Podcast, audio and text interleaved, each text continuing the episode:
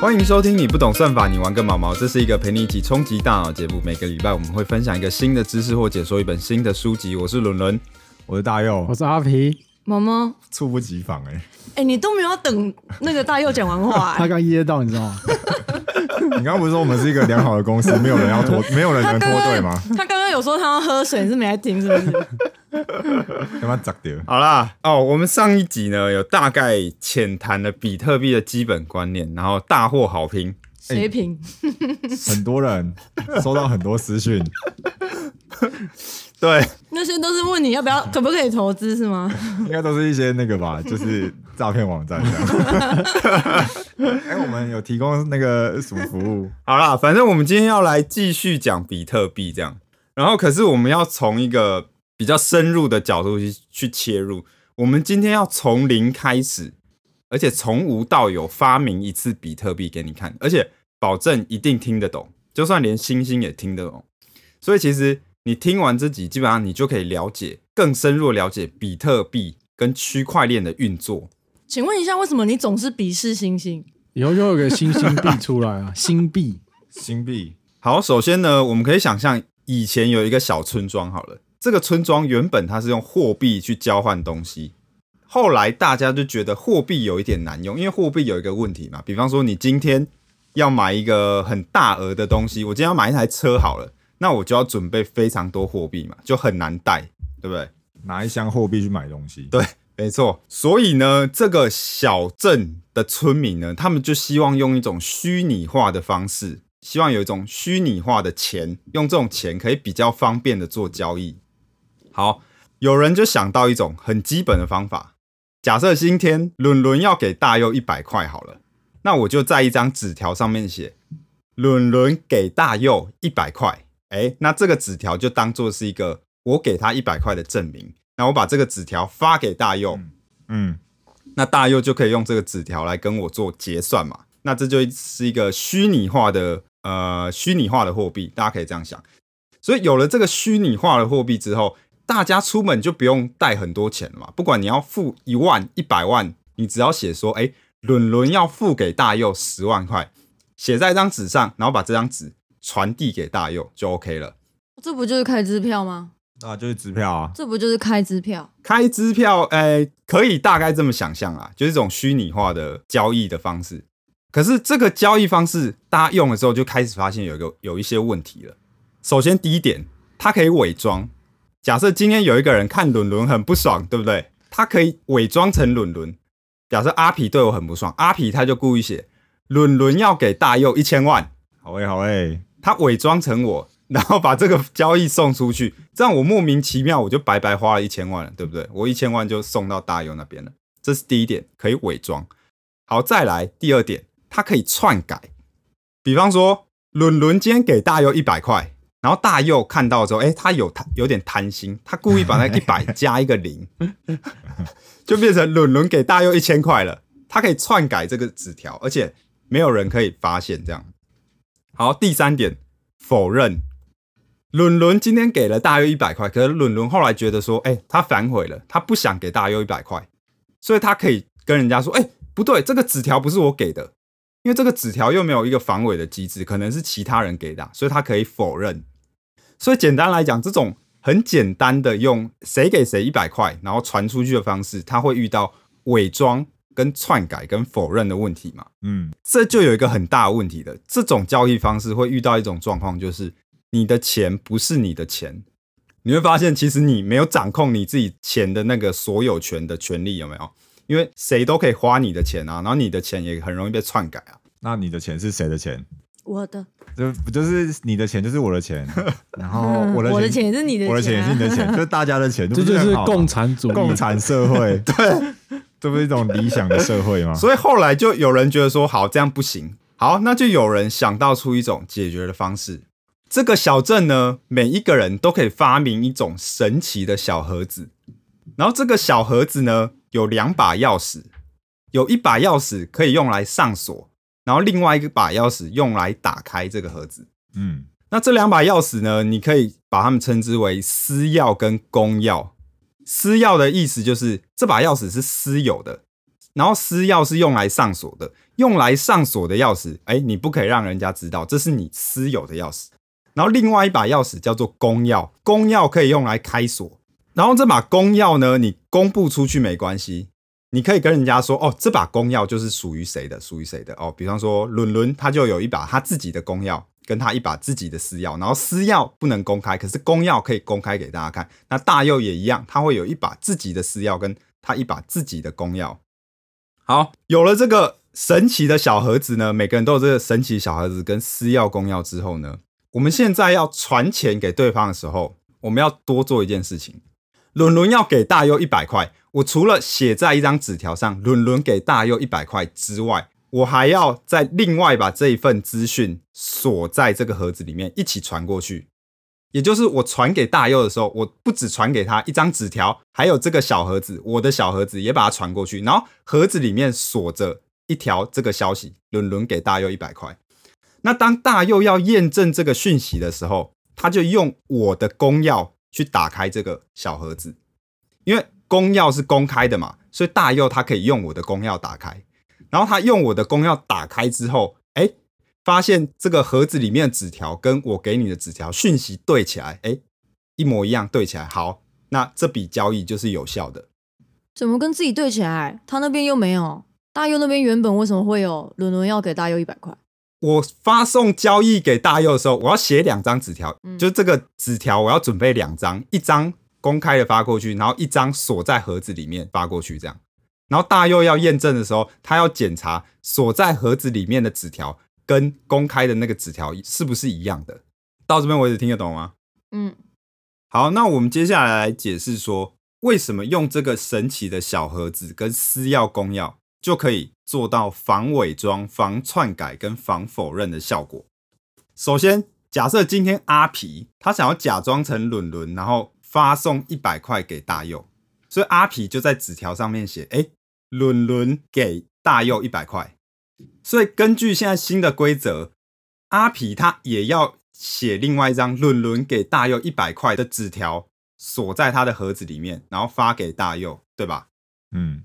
然后大佑拿到这笔交易之后，他发现上面写的是伦伦给大佑一百块，所以大佑他就要用伦伦的公钥去打开这个锁，然后大佑会发现打不开，打不开。对，因为这笔交易是阿皮发的，他是用阿皮的私钥锁的，对，他是用阿皮的私钥去上锁的，所以当大佑要开这个锁的时候，他会发现打不开，所以其实。阿皮他是没有办法伪装成伦伦去发这个交易的。如果阿皮他要伪装成伦伦的话，那他一定要有伦伦的私钥才可以。你说会写两张纸嘛？每一笔交易都要写两张纸，一张会锁在盒子里面，传送到那个人手上，就是要给钱的那个人手上，或或谁无所谓啦。那另一个公开的会放在哪？你另一张纸呃，应该说一起传过去。那张纸条跟上锁的那个消息一起传过去给那个人，其他人都不会看到。其他人有看到没看到都没有关系。我把纸条跟上锁的那个讯息一起传过去，然后收到的那个人，他只要看上锁里面的讯息跟那个纸条的消息有没有一致，他就可以知道哦来源是不是正确的。所以每个人的盒子，应该说那个盒子用谁的私钥锁起来，就要用谁的公钥打开。哎，是。那那还有另一个问题是，所以呃，这个环境中谁都可以拥有彼此的公钥啊？对，大家都知道公钥是谁的，大家会知道说哦，公钥是阿皮的，然后公钥是谁的？这支是谁的？这支是谁的？对，公钥是公开没关系的。好，对，所以到这边再整理一次哦。每个人他都有一个自己的神奇小盒子，然后自己的神奇小盒子有一把私钥跟公钥，私钥用来上锁。然后公钥用来打开，然后这把公钥就是顾名思义嘛，它是公开的，就相当于挂在挂在你家的家门口了，大家都可以拿你的公钥来打开。可是只有你自己可以上锁，这样。然后你发交易的时候，你要把你的那个交易的讯息写两份，一份锁在你的小盒子里面，用你的私钥上锁，然后一起发过去给对方。然后发过去的时候，如果别人要要篡改，会发生什么事？哦，他看到你发过去的那个消息，我要给大佑一千块，他把它改成一万，然后发过去之后，大佑他要用我的公钥去打开那个锁嘛？结果他打开之后发现，哎，锁里面写的是一千啊，啊，怎么公开的讯息是写一万？他发现对不起来，哦，那这笔交易就无效，嗯，所以他这样就可以防篡改跟防伪装。我我觉得大家可能会有个问题，那我可不可以拦截那个小盒子，然后用公钥打开改改变小盒子里面内容？哎，对，重点来了，重点来了哦，你拦截了对不对？你打开了，你用公钥打开了对不对？然后你送过，你送回去之前，你还要再锁回去啊。你要用伦伦的私钥才锁得回去。对，你要用我的私钥才锁得回去。就算你用我的公钥打开了，哎啊，你锁不回去啊。你锁不回去，那你发送出去，人家看了就是哦，怎么被开过了？这样不是啊，那一样还是有另一个问题，就是大佑收到的时候，他打开他也可以篡改里面跟外面同时改啊。你现在只防外面的人不能伪装嘛？那你怎么防大佑改？你怎么防？我收到了，然后我要改是吗？对啊，我两边打开啦，上面是写一千啊，我自己把两边都加了个顶啊。应该说，它实际上它交易发出去的时候，其实不是只有大佑会验证啊，是其他人也会验证。这件事情到后面会比较解答。至少这个防篡改是放别人去篡改，对吧？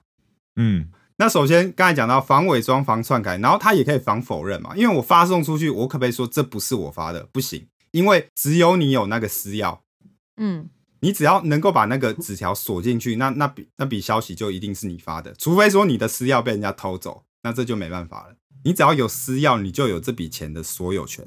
可是你私钥被干走的话，那当然别人都可以 用这笔私钥。哎、会吗？有啊，你没有记起来就不见啦、那这不见啊，不会被偷走对啊，你你有可能会偷不见啊，走啊或是被偷走。被偷走是有可能哦。可是这种情况下，哦不是这个系统不安全，是你没有把私钥保存好，懂那意思吧？对，这种情况下有点算是你被骗了，而不是这个系统不安全。好，所以我们现在看到目前为止，我们解决了什么问题？目前为止，我们解决了金钱的所有权的问题。利用这种方式的话，我们终于让你的钱就是你的钱了，别人没办法伪装你的钱，也没办法篡改，也没办法否认。那其实呢，这中间还有一个小问题，就是叫做重放攻击。比方说，我这笔交易发出去了，被一个中间人拦截好了，然后中间人他虽然说没办法直接的破解我这个系统，可是他可以重复发送我的交易。比方说，他就模仿你的盒子，丢了好多个盒子给大佑，这样。对比方说，我给大佑一百块，然后锁起来一起发出去嘛，中被一个中间人拦截，然后这个中间人拦截的时候，他虽然没有办法直接用我的私钥去破解这个系统，可是他把这个东西 copy 下来，然后他再发一份出去，然后他再再 copy 再发一份出去，他就一直重复发，然后他一直重复发之后，这每一笔都是有效的，那我的钱就这样就是被他花完了，对吧？这个叫做重放攻击。不过其实要解决这个问题也很简单，就是我们现在大家规定好，现在除了写说我给大佑一百块之外，你还要写一个编号，你的每一笔交易都要写一个编号啦。比方说这是第一笔，你要写个一，那我下次要在发送交易的时候，我要写个二，这样这样就可以阻止重放攻击了。因为如果他中间人他要重复放的话，他要把这个编号再加一，对不对？可是它虽然可以把纸条的编号加一，可是你上锁的那里面的讯息它没办法加一，所以你送过去的时候，两边的讯息还是会对不起来。哦，你在纸条上面本身就写上数字了。对，只要用编号的方式就可以解决这个重放攻击。好，所以它不能复制你的盒子因为它复制完之后，里面比如说里面原本数字是二，那里面就都是二啊。哦，所以就是盒子里面会是一，但是发出去的纸条是二，这样。是是是。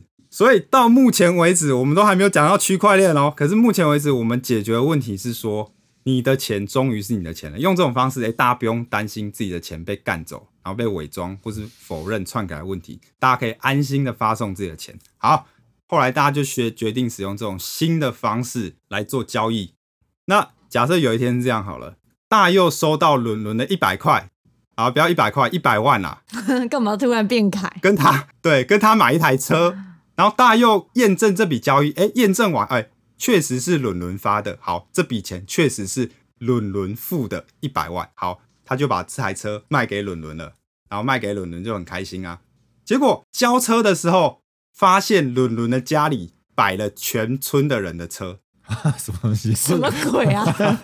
这好像没什么障碍，他只是买了全村的车而已啊，还是可以交车因啊，为伦伦停不下了。伦伦不止把这个一百万发给了大佑，还发给了全村的人，发给大佑说：“哎，我要买你这台车一百万，发出去。”然后再发给阿皮：“哎，我要买你这车一百万，发出去。”然后再发给某某，发出去。有什么毛病？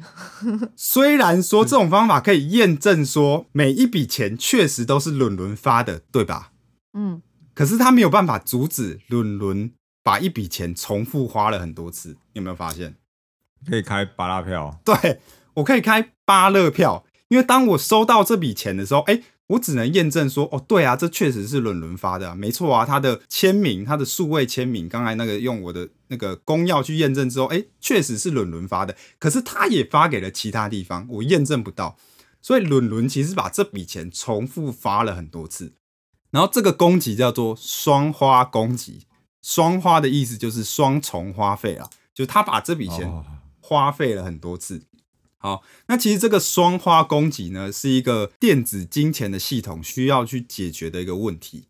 因为这个双花供给只会发生在这种虚拟的电子金钱上面，因为实体的东西不会有双花嘛，对吧？因为实体的十块钱我给你了，就是给你了嘛，我没花掉就花掉了。，对我花掉就花掉了，我没办法重复给其他人。可是电子的金钱它不是这样，电子的金钱我花掉这笔之后，诶，它只是这个电子讯号，搞不好我还可以重复发给其他人，所以这个就叫双花攻击。好，所以虽然说我们解决了金钱所有权的问题，可是我们遇到了双花攻击，那这个双花攻击要怎么办？其实有一个很简单的方法，这时候村长就跳出来了。村长验证每一笔交易是不是？对，村长就跳出来说：“哎、我们这样随便把钱发给其他人，这样其他人不知道这笔钱到底有没有花过。好啦，我今天村长，我来担起这个责任。现在大家都把交易发给我，我统一记账，统一管理，让我来验证。大家说好不好？好，所以现在村长就负担起这个重责大任。现在大家要发的这笔交易，等于说就不是发到个人那边哦，是发到村长那边，然后由村长统一去验证，因为村长有每个人所有的交易记录，对吧？所以假设今天嗯伦伦他已经花了一百万，他又要花另外一百万的时候，村长必须要验证说，哦，好，他的账户里面是不是真的有一百万？一定要有一百万才能花嘛，没有就不能花。所以村长就解决了这个双花攻击的问题，透过一个中心化的记账中心的方式来解决这个问题，由这个村长这个中心来验证每一笔的交易。好啦，所以其实猫猫他刚才有提到说，哎、那如果我发给大佑，那大佑他不是他自己可以改里面的资料吗？嗯，，对，不过实际上因为验证的人可能是其他人，比方说在这个例子里面验证的就是这个记账中心嘛。村，长。村长，所以刚才的方式对是村长，所以刚才的方式还是有效的。好，所以到目前为止，我们第一解决了金钱所有权问题，我的钱是我的钱了，没有人会干走我的钱。然后再来，因为有村长这个中心化的账本的验证，所以不会有双花攻击了，然后大家都可以花的很安心了。所以截至到目前为止，这样已经是一个算是蛮完整的虚拟化的一个货币的系统了。大家从此以后都可以在这个系统上面付账、做交易，然后不一定要用到实体的货币，有没有？哎、可是我有一个问题，哎、什么就？是你你你说有村长之后，那为什么我刚我还要那边盒子来盒子去？我就叫村长帮我看就好了啊。没有啊，你还是要盒子啊。如果你还是用原本写纸条的方式，比方说伦伦给大佑一百块，然后寄过去之后，伦伦啊村长收到那个交易的申请，有没有？他怎么知道是谁寄来的，对不对？他不知道是谁寄来的啊、村长做的事情只是数字的处理，他不会知道是谁。村长做的事情是记账，对他不会知道这个是谁给的，你还是要有之前的神奇小盒子跟公钥匙一样，这样村长才有办法验证这笔交易哦，确实是由那个人寄送过来的。那你记账，你不就是要记谁给谁多少钱吗？他的意思应该是说，那是一笔交易，上面就写着伦伦给大佑多少钱，然后他要去记账，可是他要确认这笔真的是伦伦寄来的。对对对，所以村长要如果原本的公明文方式的话，他没办法确认。可是如果加进小盒子，他就可以用伦伦的公钥去开开看，然后开得起来，就证明这真的是伦伦给的。所以村长要去你家拿你家的钥匙，拿你家的公钥去开开看，是不是你给的？哎，欸是是也不用去他家啦，反正公钥就是在网络上。村长的功能就是要防止伦伦一直发同一笔出去啊。村长的功能是防止双花，村长的功能是防止双重花费。对，所以村长他可以记账，他透过记账的方式，他就知道说，哦，你有没有双花，你有没有？其实你钱不够，你他妈你还一直发交易，村长要去确认这件事情。村长最重要你是想要确认的是村长那边会有大家的总额？对啊，我我在想确认是不是大会啊？村长他一定会有大家总额啊，因为所有的交易的记录都在村长那边嘛，由村长统一记账了。哦，也就是说，你真的花了，他就真的记扣了，然后你再花第二次，他就真的再扣第二次，所以不会有哦。OK，是是是，对，因为之前如果没有村长的话，那我丢给你一笔交易，那你怎么知道我这笔交易没有同时丢给其他人？对吧？我怎么没有双花？对不对？我双重花费啊！可是有村长之后就不行了，因为村长他就可以看你的每一笔交易，你的余额不够啊，拍谁你就不能花。这样。那如果村长的村庄被攻击了怎么办？你说攻击我的村庄吗？攻击怎样？对啊，雪莉攻击了村长村庄。哎，那个那个什么，那个广告最近真的超级恼人哎。他有第二种版本，大老远跑来就是为了攻击我的村庄。他把村庄，他把村 长给干掉了。哇哦，是珍妮佛罗佩兹。好，所以其实阿皮他讲到一个非常关键的问题哦，村长的记账中心是可能被攻击了。那被攻击了怎么办？那可能就是拜拜，因为所有的账本都记在村长的记账中心里嘛。那一旦那个中心被攻击了啊，不好意思，大家交易记录就可能不见，或者可能有人会被篡改，这样对吧？我知道了，让每个人都有小盒子，每个人每个人都收到那个小盒子，对，每个人都村长，每个人都可以被攻击，每个人都收到那个铭文跟加密的盒子，让大家都步入危险当中。这样珍妮佛罗真的很忙哎。好啦，所以重点是。所以截至目前为止，虽然这样已经是一个很不错的一个虚拟货币的系统，可是它唯一的一个小问题就是，如果这个中心被攻击的话，那大家的钱就有危险了。其实这个也是中心化的货币的一个问题。其实我们上一集就有稍微讲到嘛，就是现在大家的交易记录如果都以依靠在一个单一的中心的话。那这个中心坏掉，大家的钱就没有，就有可能没有，对吧？嗯，对啊。其实你仔细想想看，我们的新台币，哎，好像就是像是这样，对不对？就是中央把央行炸了，把央行炸，你的钱就不，对啊，那个废纸了，钞票。对啊，那个中央银行可能他就是村长嘛，他会负责记录大家的账户啊。你有没有想想看，你在花钱的时候，你刷信用卡后面做了什么事，你也都不知道，你就是很爽的花了，对不对？可是背后一定是有一个中心在记账的嘛？嗯，那如果那个中心倒了，台湾政府倒了，那不好意思，大家钱都没了。虽然说倒的几率可能蛮低的啦，可是也不是不可能，尤其台湾嘛，对不对？台湾怎么了？有飞弹啊！我们 我们台湾的隔壁有一个想要攻击我们村庄的人，好生动哦！所以其实中心化货币有这样的问题。不是不可能发生的，所以接下来呢，就是区块链创新的部分了。来，就是比特币真的创新的部分。